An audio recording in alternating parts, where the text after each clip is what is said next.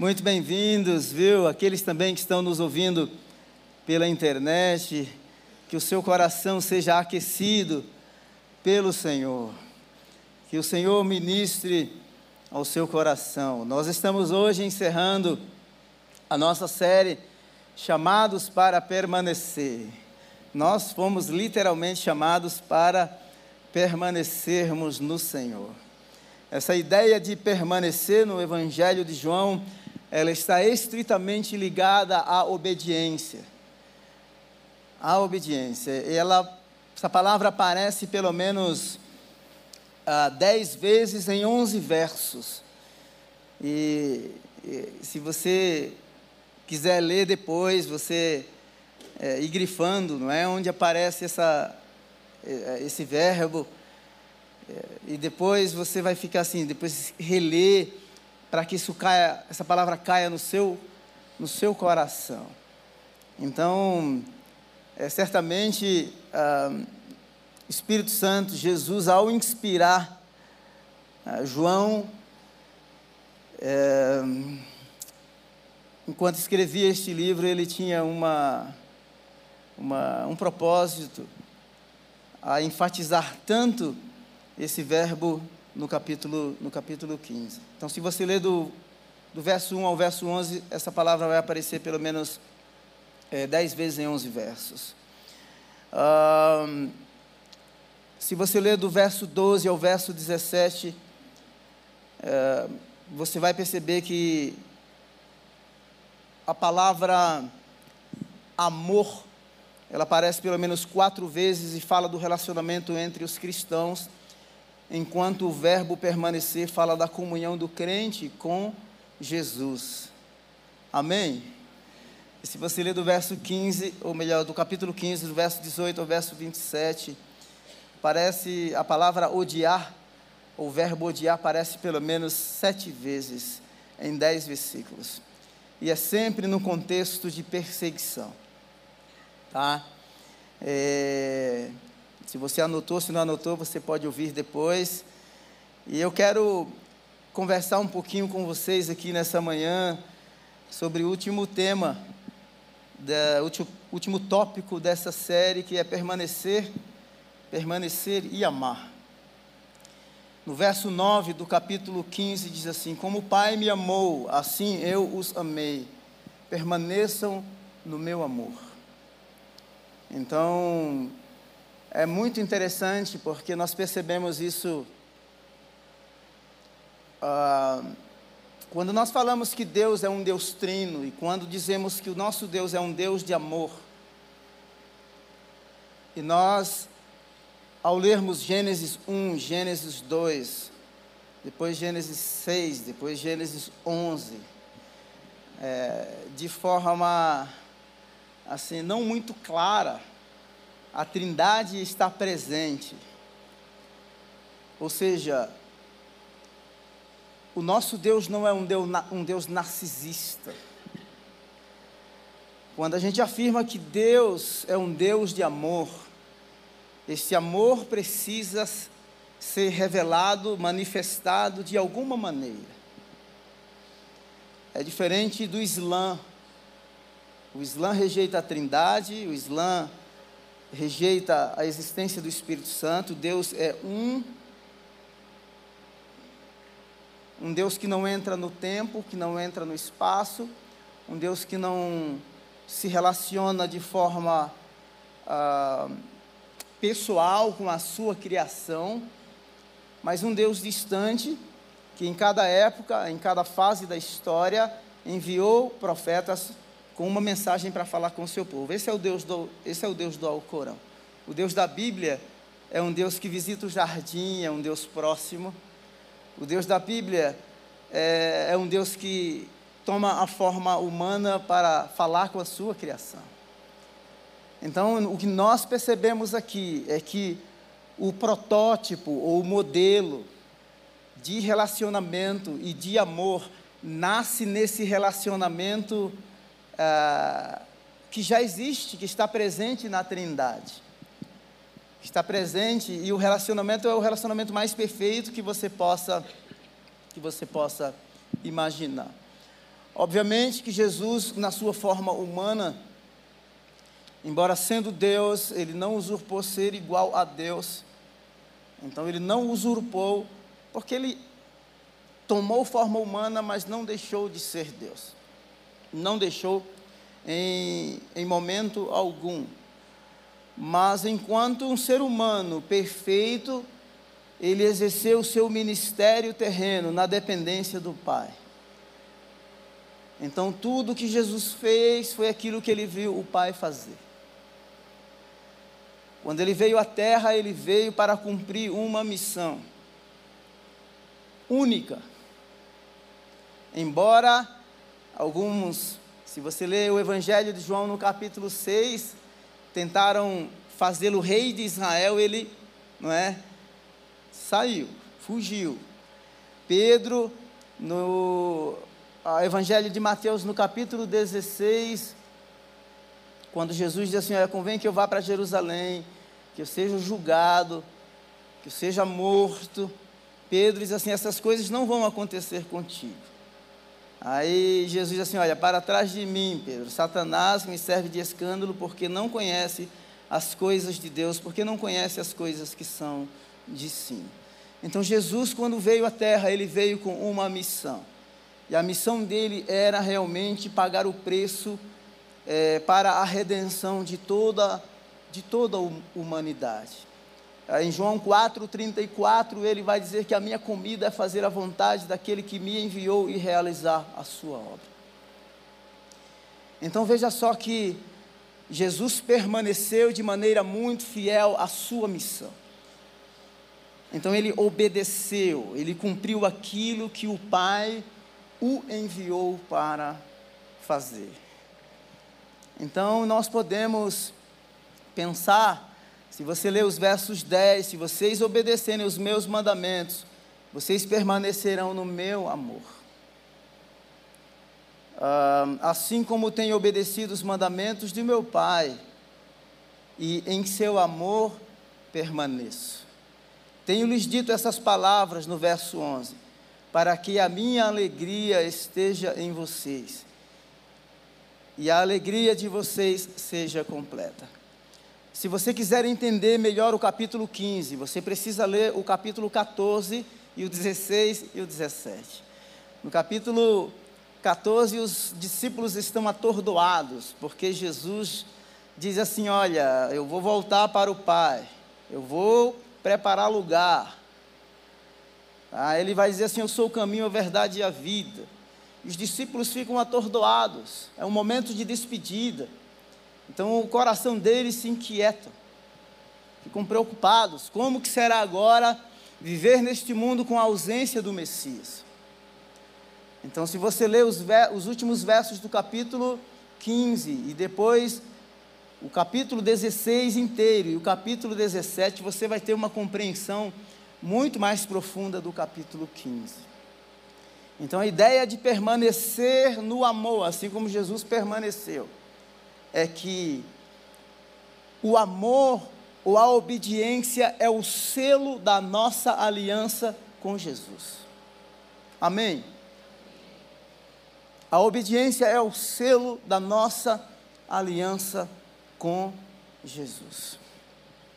Quando o povo de Israel sai do Egito, que eles iam entrar num novo contexto, numa nova terra, antes que eles entrassem naquela terra, Deus lhes deu instruções, Deus lhes deu a Torá, Deus lhes deu a lei. E a ideia sempre foi esta: se vocês obedecerem os meus mandamentos, vocês comerão o fruto da terra.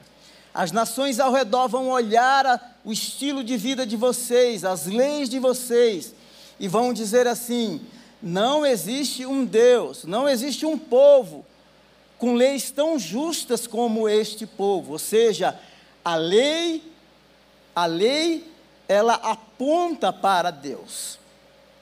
Mas a lei, ela é revelada na obediência e no estilo do povo que tem uma aliança selada para com o Senhor.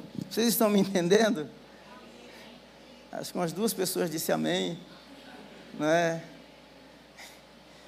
Então veja só, é, é muito importante nós pensarmos que permanecer no amor é, é permanecer nos fundamentos, nos alicerces, nas bases, nos pilares que Deus nos deu para que a nossa vida ela esteja edificada ah, sobre um fundamento, sobre um fundamento sólido, concreto, que aguenta tempestades, bases sólidas. Lembra-se quando Moisés morreu? Se você ler Josué no capítulo 1, uma história interessante. Josué era o pupilo, o discípulo de Moisés.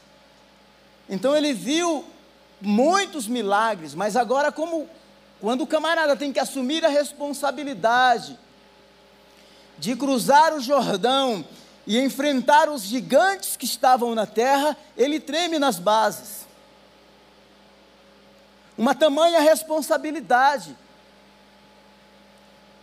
Então Deus, no meio desse contexto de temor, de medo, de receio, de insegurança, Deus fala com Josué: somente seja forte e muito corajoso, e tenha, o, e tenha o cuidado de obedecer a toda a lei que o meu servo Moisés lhe ordenou. O sucesso de Moisés, de, de Moisés não foi pautado nas suas habilidades, inclusive habilidades que ele perdeu no deserto. Para que não houvesse a pretensão humana, o orgulho humano. Se os teólogos e os comentaristas estão certos, Moisés era um estrategista de guerra. O cara tinha uma habilidade em retórica. Bom, a forma como que o tabernáculo é colocado e as tribos são organizadas, o, tabernáculo colocado no centro. Alguns teólogos dizem que possivelmente é porque Moisés era um estrategista de guerra. Mas acima de tudo, a revelação é: Deus está no centro, Deus é a base, Deus é o pilar. A sua lei, a sua instrução, os seus mandamentos são os princípios que irão nortear a vida desse povo. Amém? Falei igual o Roberto agora, amém? Mas ele faz uma careta que eu não consigo fazer. Seja forte e corajoso. Não se desvie, veja só, não se desvie da lei. Se lermos no contexto, nem para a direita e nem para a esquerda, para que você seja bem sucedido por onde quer que andar. Se a missão de Jesus foi um sucesso e ele obteve êxito, porque ele, ele sempre se manteve, ou exerceu seu ministério nas diretrizes que o Pai lhe havia dado. A conquista da terra também aconteceu, ou os gigantes que Moisés e Josué enfrentaram. Moisés no Egito, Josué, quando começa a conquistar a terra, o êxito estava na obediência, o êxito estava no cumprimento dos, dos mandamentos. Então nós devemos observar: a obediência é o sinal visível de que nós temos uma lei que, que transcende, que vai além do espectro humano. As nossas instruções provêm de cima, de um governo superior a qualquer governo terreno, de um rei, de um Deus que tem leis justas e perfeitas. O mandamento é o alicerce sobre o qual estamos firmados. E sua observação, obediência, é a certeza de que nós permaneceremos inabaláveis. Então não basta ter um bom programa, seja uma igreja, ou um bom planejamento estratégico e financeiro, se for uma empresa. o que é que norteia a sua vida? O que é que norteia os seus negócios? Qual é a motivação da sua vocação? Certamente deve estar pautada nos princípios, nos mandamentos, nas instruções do Senhor. O rei, quando o povo de Israel pede um rei, porque eles queriam ser como as nações vizinhas, eles pedem um rei, queriam imitar as nações vizinhas. Esse é um grande risco nosso. Querer imitar o mundo. Então eles recebem um rei. Um rei de acordo com, com o coração dele, porque era Deus quem queria ser realmente o rei e o governador. Mesmo assim, querendo imitar as nações, o rei não deveria governar de acordo com os seus princípios. Ele tinha que ter a Torá na mão. Ele tinha que governar a nação baseada nos mandamentos do Senhor. Jesus cumpriu toda a lei. E quando a gente fala de cumpriu, é porque toda a lei apontava para Jesus. Agora, se a gente analisar, por exemplo, a lei foi anulada, de jeito nenhum, o princípio de não matarás continua o mesmo, de não roubar, e assim por diante. Amém? Mas a lei, ela nos, traz, nos trazia consciência do pecado, e tendo essa consciência do pecado, nos apontava um caminho. A lei era um instrutor, um pedagogo ou um pai da Gogos, que apontava para Cristo, e nele toda a lei foi cumprida. As pessoas geralmente, me permita dizer uma coisa aqui para você. As pessoas geralmente dizem assim: olha, eu não concordo com esse conceito teológico que algumas pessoas até falam nos púlpitos. Se essa é uma heresia e vai destoar do seu pensamento, essa é minha heresia particular. Tá bom? Então não me apedrejem. Mas quando as pessoas dizem assim: ah, no Antigo Testamento era a lei. Eu pergunto: quantas pessoas cumpriram a lei? O apóstolo Paulo vai dizer assim: olha é a lei que me dá consciência de pecado. É o mandamento que me dá consciência de que sou pecador. E o Paulo vai dizer assim: olha, aonde abundou o pecado, superabundou a graça. Paulo está dizendo assim: olha, foi com a lei que o pecado superabundou e a graça veio e tomou conta. Então, no Antigo Testamento, mesmo que houvesse leis e mandamentos, instruções, a Torá, a lei é a manifestação, no Antigo Testamento, é a manifestação visível da graça de Deus. Por quê? Porque quando alguém pecava que se arrependia, ele colocava um substituto, que era um animal, colocava a mão sobre a cabeça do animal, e o animal era sacrificado no lugar daquele pecador miserável. Ou seja, mesmo na lei do Antigo Testamento, a graça de Deus era extravasada.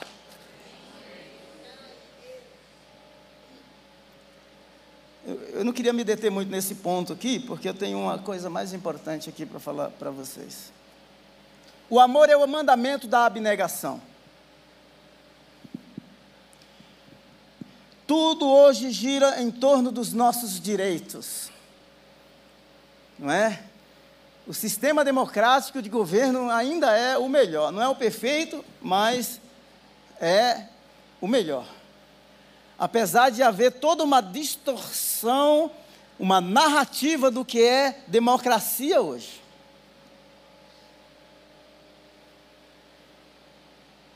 Vivemos em uma sociedade composta de um povo fraco no exercício do amor abnegado.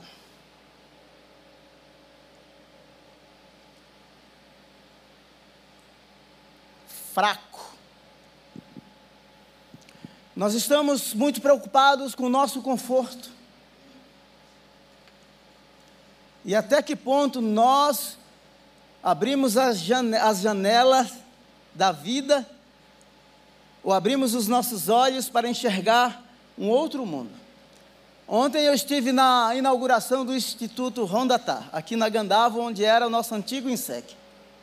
E eu cheguei, cheguei morrendo de fome. Eu fui procurar um lugar para comer, estava gritando.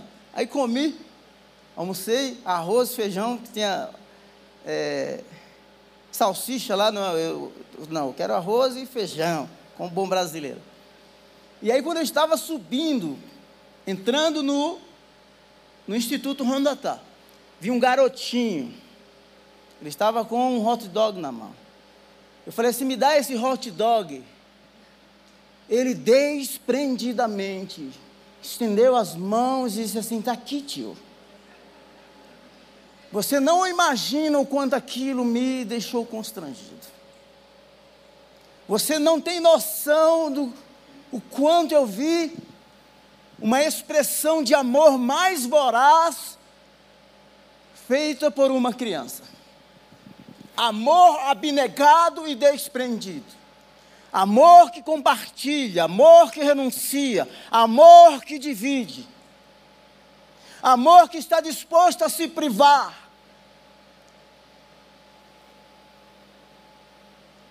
Amor que está disposto a se doar pagar o preço.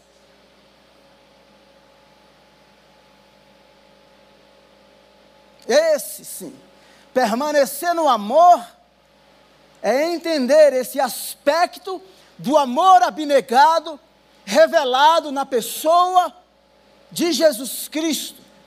O Pai abre mão do seu único filho e ele o entrega, porque Deus amou porque Deus amou o mundo de tal maneira que deu o seu único.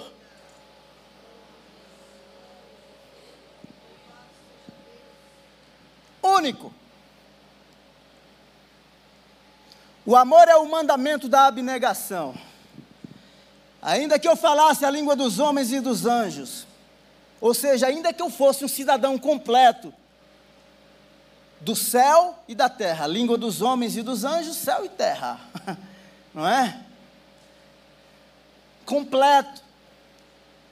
Mas se não tiver amor, de nada adianta. Ainda que eu tenha o dom de profecia e saiba, saiba todos os mistérios, e todo o conhecimento, e tenha uma fé capaz de mover montanhas, mas não tiver amor, nada serei. Todos nós aqui éramos desamados. Por que não dizer desamado e desalmados? Lembra-se quando aquela mulher quebrou aquele perfume jogou nos pés de Jesus, aí um disse assim: Uau, isso é caro, né? Por que, que ele não vendeu e deu aos pobres? E alguns diziam assim: hum, se soubesse quem é essa que está o tocando. Aquela que muito amou, muito foi perdoado. Amor abnegado. O maior bem não é definido pelos padrões humanos. As, a estratificação social do IBGE, se é A, B, C, D, E, não define nível de bondade e de graça, e nem nível de amor. Quer que eu fale uma coisa? Morei aqui na Conde de Irajá oito anos e meio. Eu ficava indignado quando eu ia na lixeira, viu, Sônia? Aqui a, a Sônia do Pense Sustentável. E eu ficava indignado quando eu via latinhas no lixo orgânico, papelão, até hoje, lá no Ipiranga, do mesmo jeito. E eu ficava pensando assim: poxa vida, o que é que essas pessoas pensam de outras pessoas que fazem isso? Às vezes nós estabelecemos um padrão para nós, uma lei para nós, um mandamento para nós, e nos colocamos em certos posicionamentos, nos colocamos lá. Deixe-me dizer uma coisa: não somos nós que nos nivelamos. O extrato social que o IBGE definiu para o entendimento do Brasil é uma coisa, mas o nosso padrão é mais alto, a barra é mais alta, é Deus. Diante dos olhos dele, não há grego e nem judeu, não há branco e nem preto, não há escravo e nem livre, nele nós somos um, que outrora éramos desamados e desalmados, e ele nos fez ovelhas do seu pastoreio, porque o seu amor tocou a nossa vida, alcançou o nosso coração.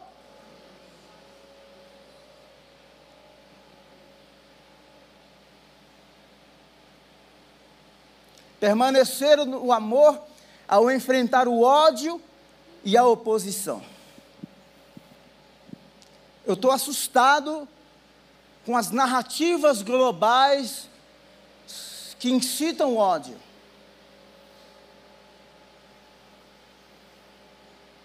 Eu desconfio de qualquer ideologia sociopolítico-filosófica que segrega pessoas que põe pobres e ricos, entre aspas, brancos e pretos, homens e mulheres,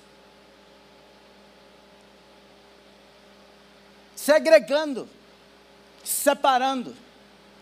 São princípios que incitam o ódio e a segregação. Isso não reflete o reino de Deus. Nós somos chamados para sermos pacificadores. Nós recebemos o evangelho da reconciliação. A igreja cometeu erros ao longo da história. 80% dos cristãos, 86% dos cristãos da Alemanha apoiaram Hitler. A igreja fez coisas vergonhosas ao longo da história. Eu conheci um nigeriano no Reino Unido, nigeriano fala inglês, porque é parte da Commonwealth, uma associação de países. Ele chegou no Reino Unido, primeira coisa, como cristão, foi procurar uma igreja. Ele não foi bem-vindo. Esse cara se tornou um milionário. Estava no aniversário, ele contando essa história de partir o coração. Falava a língua, o inglês, tinha a mesma fé. Foi na igreja, foi rejeitado. Três semanas atrás, três semanas atrás,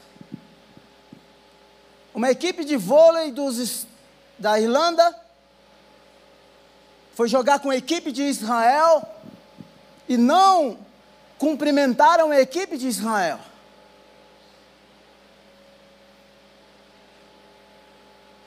No século XIX aconteceu na Irlanda o que se chama de fome das batatas, famine potatoes.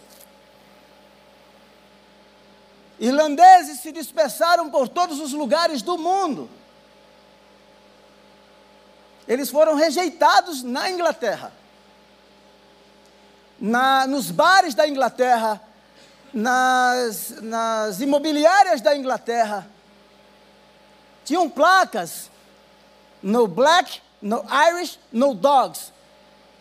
Os pretos não eram permitidos, os irlandeses não eram permitidos, os cachorros não eram permitidos. Agora veja o que os, os irlandeses, cerca de 150, 170 anos depois, fizeram. Aqueles que um dia foram instrumentos de preconceito, discriminação e rejeição.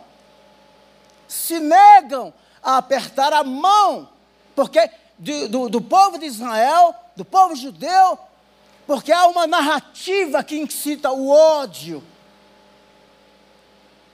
sendo que é o amor que promove a reconciliação. Quando eu vi essa matéria, eu fiquei com tanta raiva que você não tem nem noção. Você não tem noção. Se o mundo os odeia, tenha, tenha em mente que antes odiou a mim. Então há um choque de cosmovisões, há um choque de conceitos. O pau vai quebrar mesmo. saiba que antes de odiar vocês, odiou a mim. Então nós não somos maior e nem melhor do que o nosso mestre. Se vocês pertencessem ao mundo, ele os amaria. Como se vocês fossem dele. Choque. Todavia vocês não são do mundo, mas eu os escolhi, tirando-os do mundo, por isso o mundo os odeia. A simples razão de ser cidadão do reino, que experimentou amor e graça, é que o faz diferente. E se o amor de Deus te fez diferente, não segregue pessoas, não isole pessoas. A cultura diabólica do cancelamento não cabe em você, não cabe na igreja.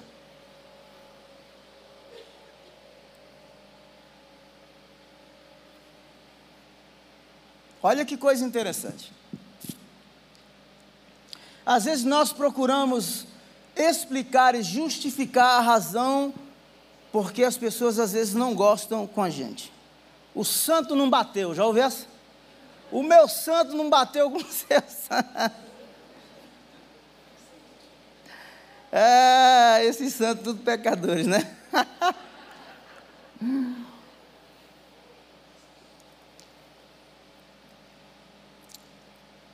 Mas isso, verso 25 de João, 15 e 25. Mas isso aconteceu para se cumprir o que está escrito na lei deles. Odiaram-me sem razão. Quando eu vi isso aqui, eu achei muito forte. Odiaram-me sem razão. Nós procuramos. Você sabia que uma vez eu estava pregando aqui e eu citei alguma coisa e tal? E aí uma pessoa ouviu, comprou uma briga comigo. Nunca encontrei nem na fila do limão, um, só um dado.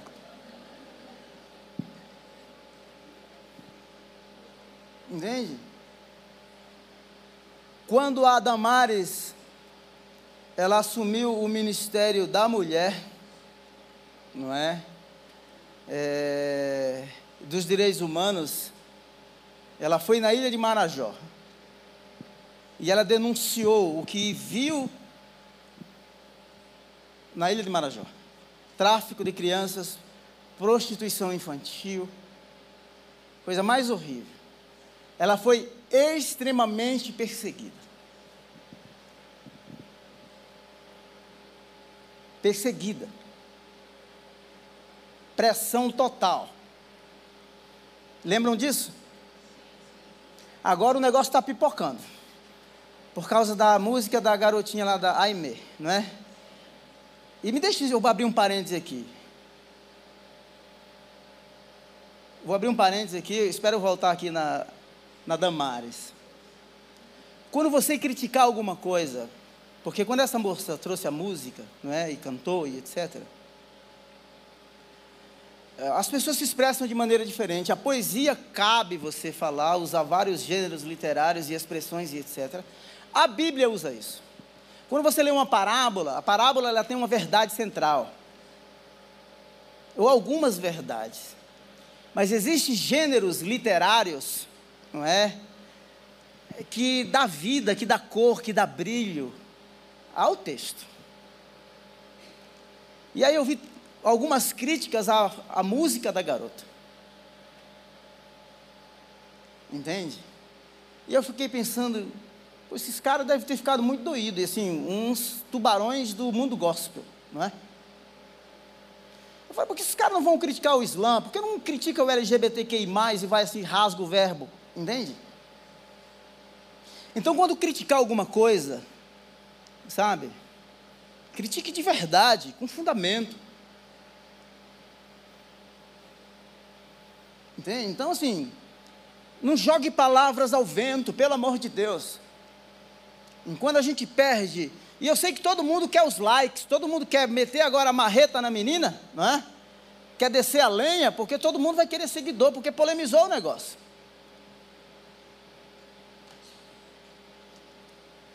Existe um mundo para ser ganho. Uma, uma coisa é certa: verdades essa garota trouxe à tona, a nível nacional. E o negócio tem que pegar mesmo. Isso chama-se voz profética. E me deixe dizer uma coisa: não existe nenhuma confissão teológica perfeita, de batista ou de igrejas históricas, batistas, presbiterianos, luteranos, calvinistas, arminianos, não existe confissão teológica perfeita. Perfeito só Deus. Então a Damares foi odiada sem razão. Jesus foi odiado sem razão. Você será odiado em alguns contextos sem razão. Por quê? Porque quando a luz chega no meio das trevas, as trevas são espancadas pela luz.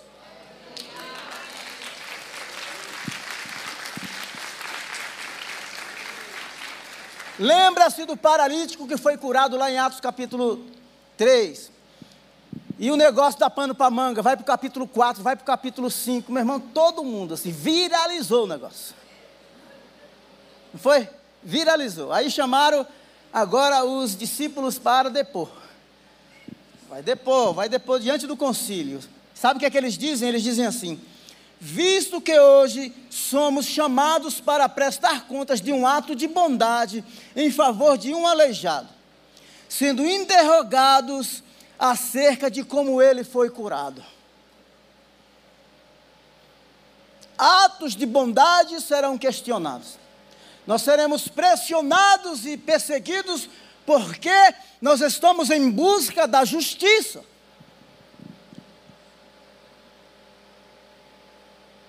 Os caras fizeram um ato de bondade.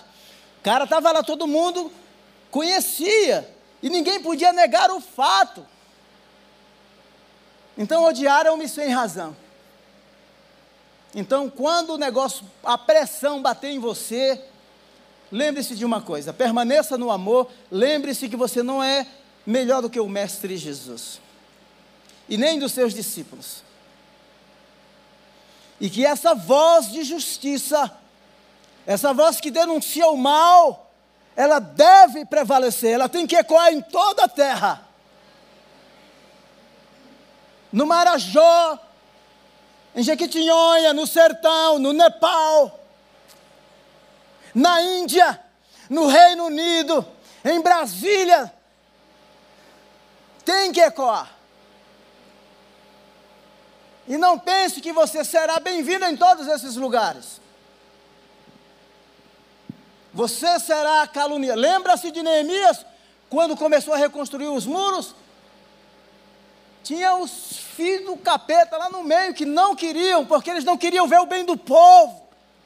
Essa é a frase, essa é a palavra.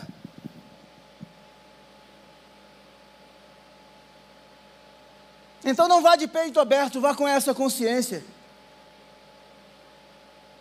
de que as pessoas irão odiar você sem nenhuma razão. Então não procure explicações quando as pessoas te odiarem. Já tenha isso como óbvio, mantenha isso no seu radar. Isso é um sinal de que a sua presença, a sua palavra, o seu estilo de vida incomoda as trevas. Amém? Saibam os senhores de todo Israel, e todo o povo de Israel, que por meio do nome de Jesus Cristo, Nazareno, a quem os senhores crucificaram, a quem Deus ressuscitou dos mortos, este homem está curado diante dos senhores. Não tem explicação, a explicação é: Insira Jesus na pauta. Jesus é a sua agenda. O sacrifício dele é quem te justifica. Posso dizer uma coisa para você? Eu sou nordestino, disse nordestino é um negócio na peixeira, né? Quando eu falei aqui para vocês que você não tem que falar e responder a qualquer questionamento ou a qualquer crítica, é porque não vale a pena. Tem hora que não vale a pena, alguns embates na vida não vale a pena. Você vai gerar dor e de repente você também pode ser ferido e ferida. Mas você pode chegar num nível de maturidade cristã, aí que você vai escolher as guerras. Porque tem guerra que precisa ser encarada de frente. Lembra de Davi e Golias? Exército de Israel está sendo envergonhado. O garoto que tem uma história que foi forjada por Deus no anonimato. Agora é o dia de debutante. É debutante que fala? Dia de debutante. Todo mundo. Põe aí. Não é Fashion Week, mas é dia de debutante. Exército de Israel sendo envergonhado. Ninguém.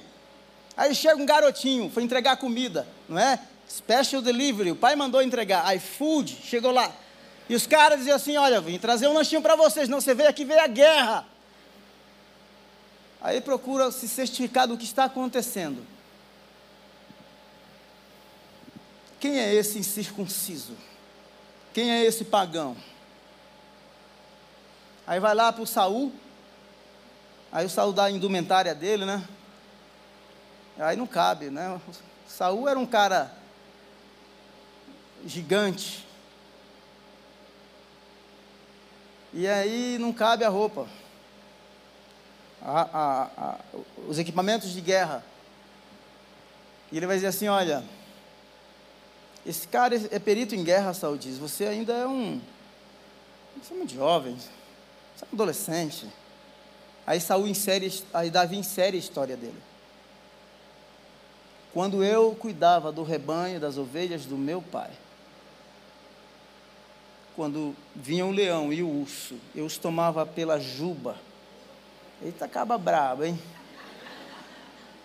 Eu os matava. Assim que será com esse pagão e com esse incircunciso. O que é evidenciado não é a história de um garoto que teve a sua vida forjada no anonimato. O que é evidenciado é o que Deus está construindo. Isso é o que importa e isso é o que vai nos sustentar. Me deixe dizer uma coisa para você. Isso é mais que suficiente. E é disso que nós precisamos. Porque a rejeição vai bater a sua porta. A calúnia vai bater a sua porta. Vão surgir pessoas no próprio ciclo. Relacionamentos próximos serão rompidos. Tem momentos que vai ficar só você e Deus. Por quê? Porque Deus quer que você tenha essa consciência plena de que esse relacionamento, essa aliança, ela é comunitária sim, mas ela é individual. Na agenda de Deus você tem nome. Na agenda de Deus você tem um papel, você tem uma história.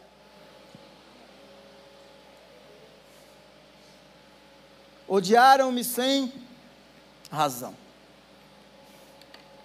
Odiaram também o Pai. Permaneça no amor quando você estiver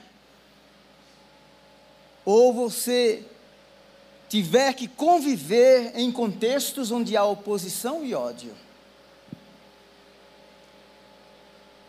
Deus vai sustentar você. Jesus disse: Olha só, o mundo irá odiar vocês, mas saibam que me odiou primeiro. E eu estou aqui, ó, ileso. Mas não faça alianças espúrias. O seu socorro vem do Senhor, do Criador dos céus e da terra. Busque a força, busque os recursos, busque a provisão nele. Tem momentos que ele vai usar pessoas e vai usar mesmo, e tem que usar o corpo, tem que usar os irmãos, tem que usar a igreja, tem que usar a medicina, tem que usar a ciência.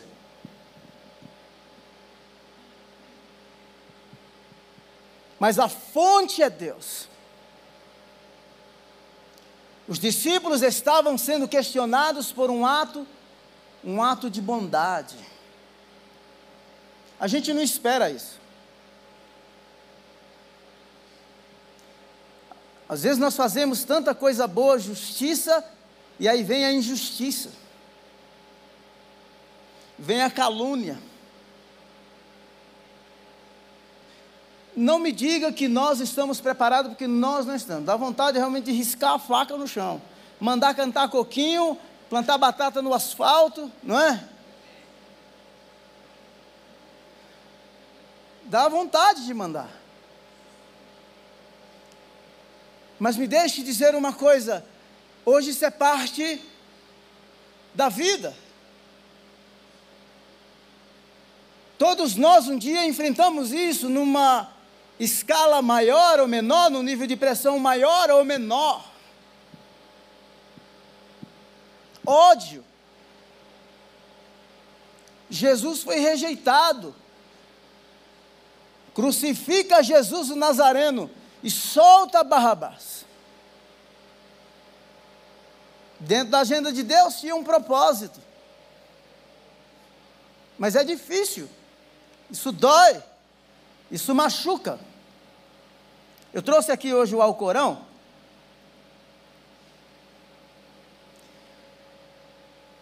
E eu sei que tem toda uma polêmica sobre a narrativa da terra, de onde existiu, de onde ocorreu isso. Primeiro, o Alcorão na Surata 5, o Alcorão na Surata 17, no sexto, sétimo século, possivelmente ano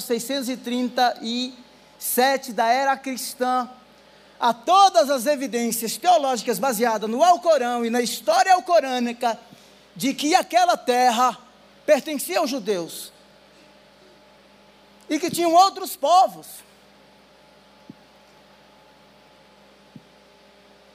Só que quem está reivindicando a terra, baseada em algumas passagens do Alcorão, é um grupo radical que vê aquela terra como a terra dos profetas que eles se apropriaram dizendo que eles são ou eram muçulmanos. Então tem um termo em árabe que chama-se waqf. Waqf significa uma doação que você faz para Allah e uma vez que você doou para Alá, ninguém mais pode possuir. Pertence a Alá.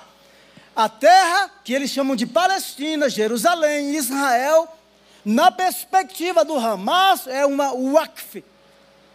Então, nenhum pagão deve administrar, nenhum infidel deve tomar posse, porque a terra pertence a Alá e ao seu povo.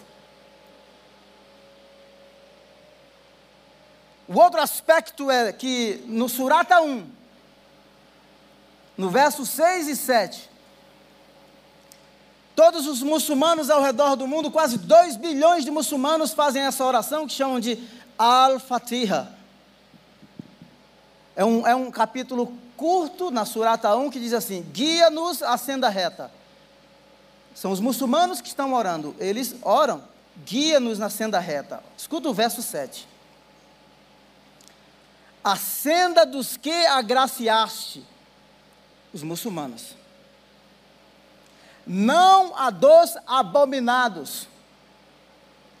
Os abominados aqui são os judeus. Alguns muçulmanos não vão gostar de ouvir isso.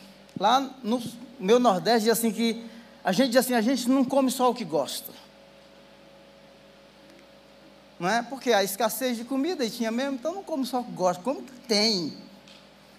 Então, se gostar ou não gostar, vai ter que engolir, porque não é Samuel que está dizendo, é o Alcorão e os comentaristas que eu vou mostrar para vocês.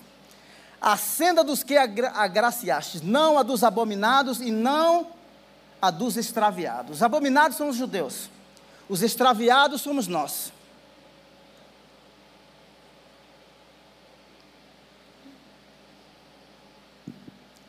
Olha, eu descobri um livro agora, há um mês e meio atrás, dois meses, de uma conferência que teve em 1 de setembro de 1968, depois da Guerra dos Seis Dias, e eu fiquei escandalizado com algumas expressões, algumas frases que se referem ao povo judeu, que incita o ódio, que incita a segregação, que não incita a reconciliação. Me deixe dizer uma coisa para você.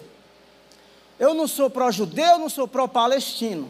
Como povo do reino de Deus, o coração de Deus é o Deus dos povos e é o Deus das nações.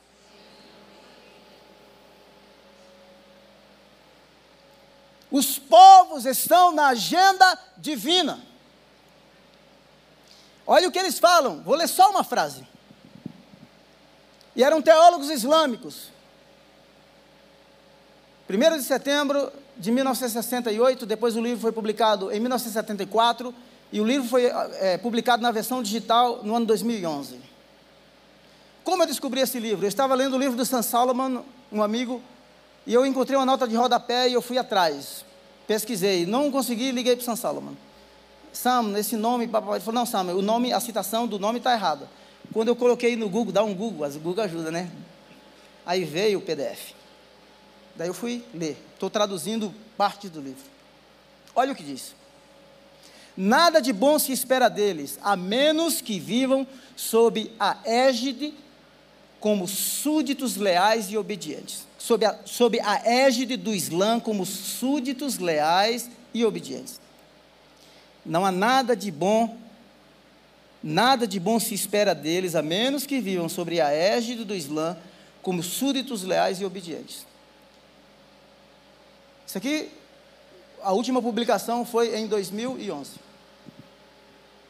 Outras frases diziam assim: como o povo judeu tem um comportamento ao longo da história imutável,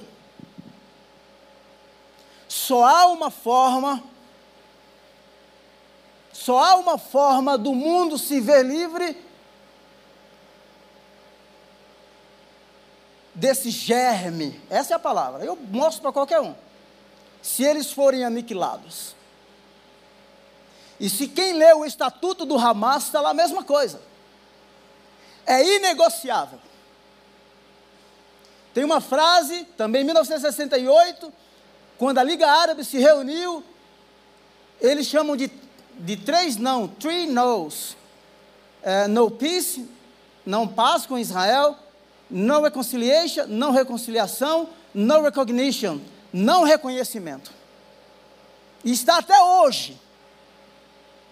Então, quando alguém da nossa nação diz que quer o pleno Estado palestino, eu acredito que dá para viver em paz. Porque o surgimento de um pleno Estado palestino, na perspectiva desses radicais fundamentalistas significa a aniquilação de um povo. Ou seja, são falas que segregam, que induzem, consolidam o ódio, não o amor, não a paz, não a reconciliação. E só para fundamentar, porque se alguém ouvir e disser que eu estou falando besteira, eu tenho uma outra referência aqui, dos maiores comentaristas do Alcorão, chamado Ibn, Ibn Kathir. Então, quem quiser o endereço é www.alim.org barra Quran barra Tafsi barra Ibn Kathir barra Sura 17. Ele diz assim, resumidamente. Em comparação, os judeus abandonaram a prática da religião, enquanto os cristãos perderam o verdadeiro conhecimento. É por isso que a ira de Alá desceu sobre os judeus. Enquanto ser descrito como desviado é mais apropriado para os cristãos. Aqueles que sabem a verdade, está dizendo assim, mas evitam implementar a verdade, merecem a ira, ao contrário daqueles que são ignorantes. Os cristãos querem buscar o verdadeiro conhecimento, mas não conseguem encontrá-lo porque não buscaram, é, não, não buscaram nos seus próprios recursos. Então, de acordo com Ibn Kathir, comentando a Surata 1, versos 6 e 7, ele diz que os judeus, por rejeitarem a verdade, Maomé como último selo dos profetas, e os cristãos, por atribuírem parceiros a Alá, contraíram a ira de Alá. Aí alguém vai me dizer, não, isso foi no século VII que foi dada a revelação, mas esses princípios continuam aparecendo nos comentários, continua aparecendo na declaração dos fundamentalistas. O nosso Deus é o Deus de amor e da reconciliação.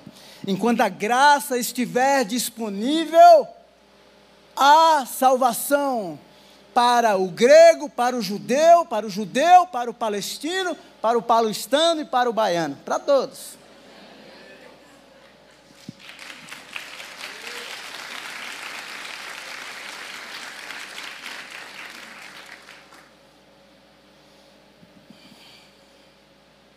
Ah, já vou terminar. Ah, como Jesus é. Você pode se colocar em pé e nós vamos orar.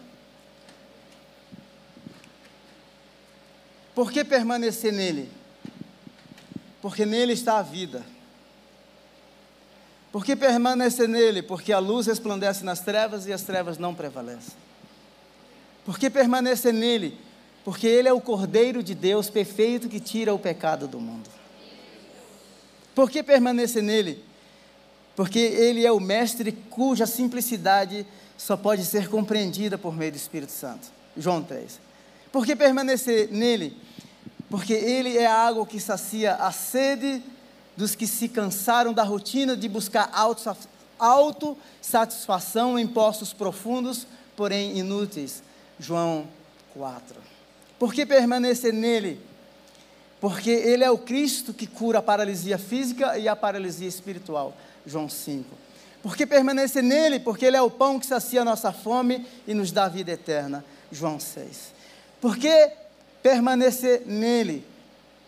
Porque no último dia da festa, em João 7, ele diz: no último dia, no dia da festa, ele disse: Aquele que tem sede, venha a mim e beba.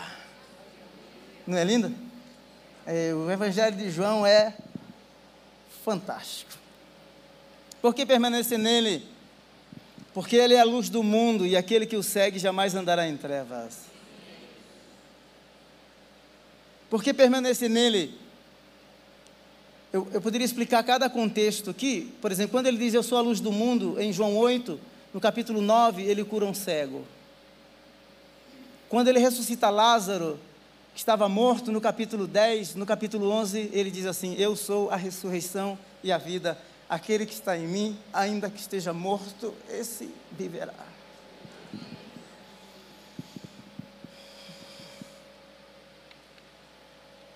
Ele é único e Ele nos sustenta. Por isso somos convidados a permanecer nele. Mesmo quando há oposição, quando há ódio, quando o mundo se revolta, quando o mar está bravio, quando há ou quando houver escassez, quando te odiarem sem nenhuma razão, saiba, lembre-se que ele foi odiado primeiro. Você que está aqui ouvindo, presente, nos visitando, você que está nos escutando pela internet, você hoje tem a oportunidade de receber esse presente precioso, que é Jesus. Eu acho emocionante, é, é impactante. Quando João 7 diz assim que no último dia, no dia da festa, não é? Eu sei, me permita contextualizar aqui, é, podia ser que os cabras tivessem tudo de ressaca, né? Cansados. Obviamente que não era esse o contexto, mas me permita que parafrasear isso para você. Ele se levanta e diz assim: Se você tem sede, venha. Permaneça em mim. Eu sou a água que sacia a sua sede. Eu sou o pão que sacia a sua fome. Eu sou a luz que você está buscando. Eu sou a vida que você precisa. Então, se você quer recebê-lo no coração hoje como único e suficiente Salvador, tem alguém nessa manhã que quer aceitar Jesus no coração? Alguém que nunca fez uma oração de entrega da sua vida? Tem alguém aqui? Não? Se você que está nos escutando pela internet, você quer entregar a sua vida para Jesus, você tem uma oportunidade, vai aparecer um telefone aí e você, você pode é, entrar em contato conosco e nós queremos cuidar de você, nós queremos acompanhar você. Pai, muito obrigado por essa manhã. Põe a mão assim sobre o seu peito, sobre o seu coração. Obrigado por essa manhã. Obrigado por tua graça e amor.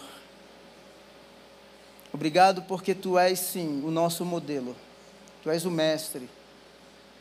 Tu és o fundamento da nossa fé. O Senhor foi o nosso resgate e o Senhor nos chama de amigo. O Senhor disse que não nos deixaria e não nos desampararia. Nós vivemos num mundo em que há narrativas que trazem tanta pressão, insegurança, até medo. Por isso eu peço em nome de Jesus, Deus, envia os teus anjos para nos proteger.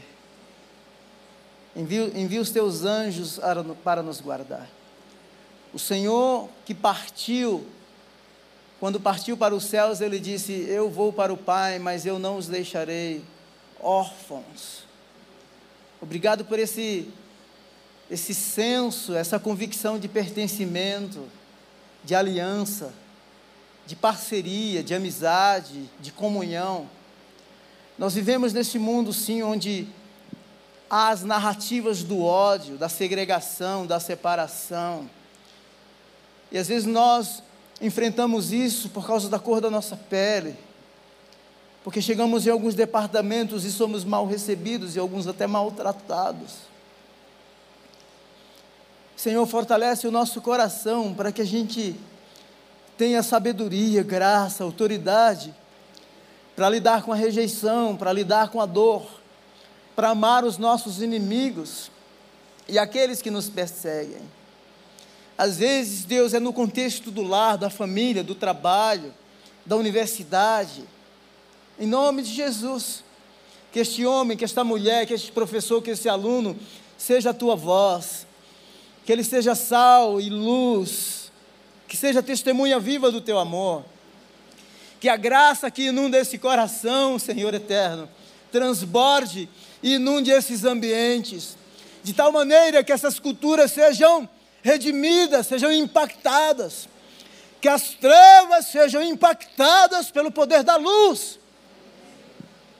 Em nome de Jesus, queremos permanecer no teu amor e na tua graça, porque a tua graça nos basta e o teu poder se aperfeiçoa em nossas fraquezas. Ao Senhor honra, glória e louvor para sempre. Para sempre. Você pode aplaudi-lo?